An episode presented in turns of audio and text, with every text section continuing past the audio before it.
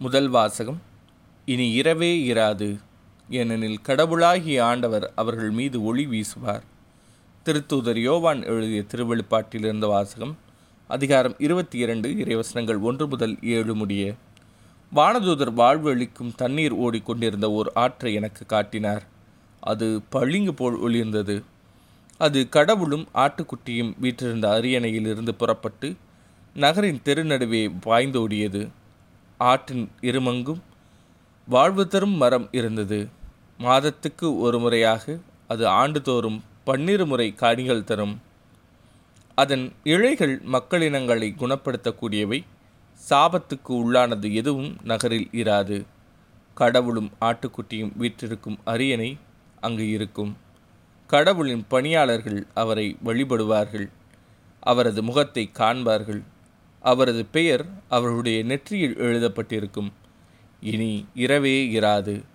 விளக்கின் ஒளியோ கதிரவனின் ஒளியோ அவர்களுக்கு தேவைப்படாது. ஏனெனில் கடவுளாகிய ஆண்டவர் அவர்கள் மீது ஒளி வீசுவார் அவர்கள் என்றென்றும் ஆட்சி புரிவார்கள்.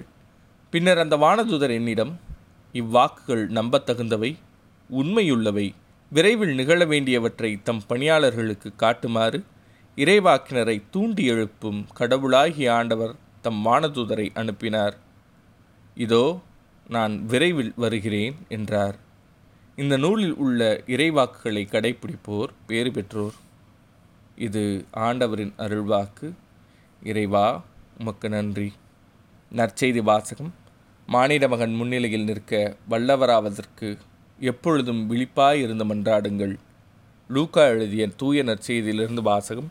அதிகாரம் இருபத்தி ஒன்று இறைவசனங்கள் முப்பத்தி நான்கு முதல் முப்பத்தி ஆறு முடிய அக்காலத்தில் இயேசு தம் சீடர்களுக்கு கூறியது உங்கள் உள்ளங்கள் குடிவெறி களியாட்டத்தாலும் இவ்வுலக வாழ்க்கைக்குரிய கவலையினாலும் மந்தமடையாதவாறு அந்நாள் திடீரென வந்து ஒரு கண்ணியைப் போல் உங்களை சிக்க வைக்காதவாறும் எச்சரிக்கையாயிருங்கள். மண்ணுலகு எங்கும் குடியிருக்கும் எல்லார் மீதும் அந்நாள் வந்தே தீரும்.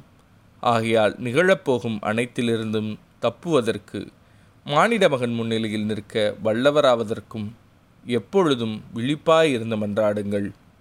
இது ஆண்டவரின் அருள்வாக்கு. கிறிஸ்துவே உமக்கு புகழ்.